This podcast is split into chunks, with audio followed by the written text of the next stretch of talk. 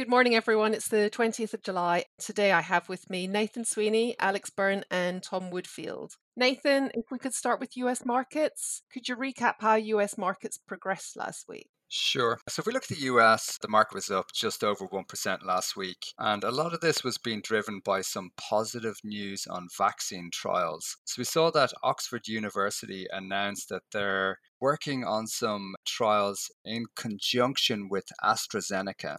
And they announced some positive news on antibody results and T cell results, which could lead to prolonged immunity. And the market very much liked this news. And you could see that this really benefited value sectors or sectors which have been beaten down, like industrials and materials. Because if we did see a vaccine come through, it would mean that we could get back to full operational capacity for a lot of industries. So industrials were quite strong on the week. They were up over 5% in the US. Materials were also quite strong on the week. They were up over 5%. So it was definitely a value week last week and lots of hope being pinned to a vaccine. And Alex, what's been happening in Europe? So it was a fairly positive week in Europe. It outperformed the global market by about half a percent. There was continued Brexit discussion, I guess, with no further clarity on what the, the trade deal is going to be in the long term. So there's that continued uncertainty that remains with that. As well in the UK, we also had the UK's GDP number out, which was negative 24% year on year. So taking into account that massive downturn that the, the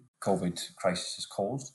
Additionally, there continues to be uncertainty around the stimulus package in Europe, this 750 billion grant that's supposed to help the, the economies recover from the, the COVID crisis. The concern is being led by this conservative group the Frugal Four, which is led by the Netherlands. Um, essentially, there's disparity around which or how much of the overall recovery fund is allocated as grants in terms of they don't have to pay anything back and how much is allocated as loans. There's some concern around that there being too much given away essentially and not enough will be paid back in the long term. So it remains quite volatile in Europe. Obviously, the, the ongoing coronavirus concerns still remain. As Nathan said, the virus hopes and the vaccine hopes there remain positive, but uh, it, remains a fairly cautious market. Additionally, there was an ECB meeting last week, but there, as expected, was no change on the week from policy as there was before. This week's fairly important, I would say. So on Friday, we have a number of PMI data points out. Importantly, this month, we move in quite a lot of those numbers from a, a downturn or um, a less than 50 number, essentially to a growth phase or, to a more positive outlook, so above 50. So it'd be quite important to see whether those numbers actually come in above 50 or whether they remain in the, in the negative territory. Thanks, Alex. And Tom, just want to introduce you. You are our responsible investment lead and joining us for the first time. Do you have any ESG investing news about last week?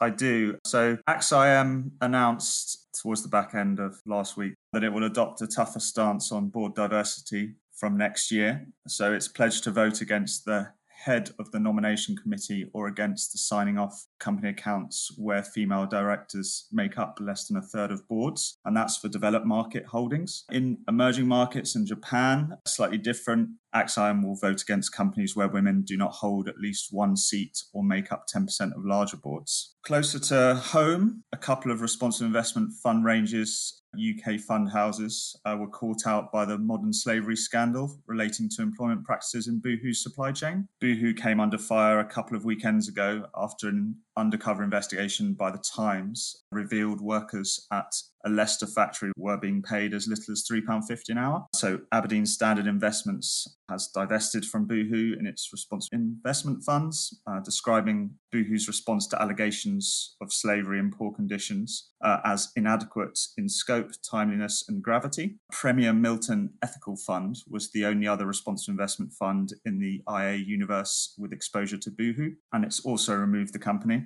And Boohoo's share price is down just over 40% since the story broke earlier in July.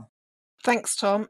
Nathan, are you able to discuss the upcoming events in the markets this week? So, if we look at what to expect this week, we have companies reporting earnings. So, we've got a lot of companies coming out in the US this week. We've got 92 companies reporting earnings in the US, and we've got some notable companies. We have Microsoft reporting on Wednesday, so one of those big tech FANG stocks. We've also got Tesla reporting after hours on Wednesday, an important stock given the share price movements we've seen this year. And then one of the big internet distributors, Amazon, is reporting on Thursday. So there'll be a keen focus on earnings, what these companies have to say about the environment, and what to expect going forward. It's a pretty light week otherwise in terms of data. We do have PMI, so you'll get PMI from across the globe coming out, with much of this coming out on Friday. But I think as ever, you know, the market will continue to focus on COVID cases. So are we seeing a continuation and pickup, particularly in areas like the US and India, or hospitalization rates as well, because, you know, that's an important factor with regard to lockdown. So if hospital bed capacity comes under pressure, then it will force economies to go back into lockdown. So that's what the market is looking at at this point in time.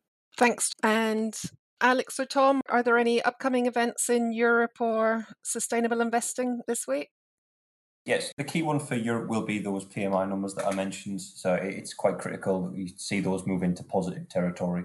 So that doesn't really come until Friday. It's a fairly quiet week for Europe. Outside of that, we get the final load of earnings reports this week, but 85% of companies have already reported. And it's fairly well known that obviously the earnings have been a lot lower than expectations. They've been revised down significantly, around 35% as a whole on the market going into this quarter. So there's obviously concern at how negative they are, but not really a huge amount of surprise as to how bad they came out after the initial downturn in, in revisions.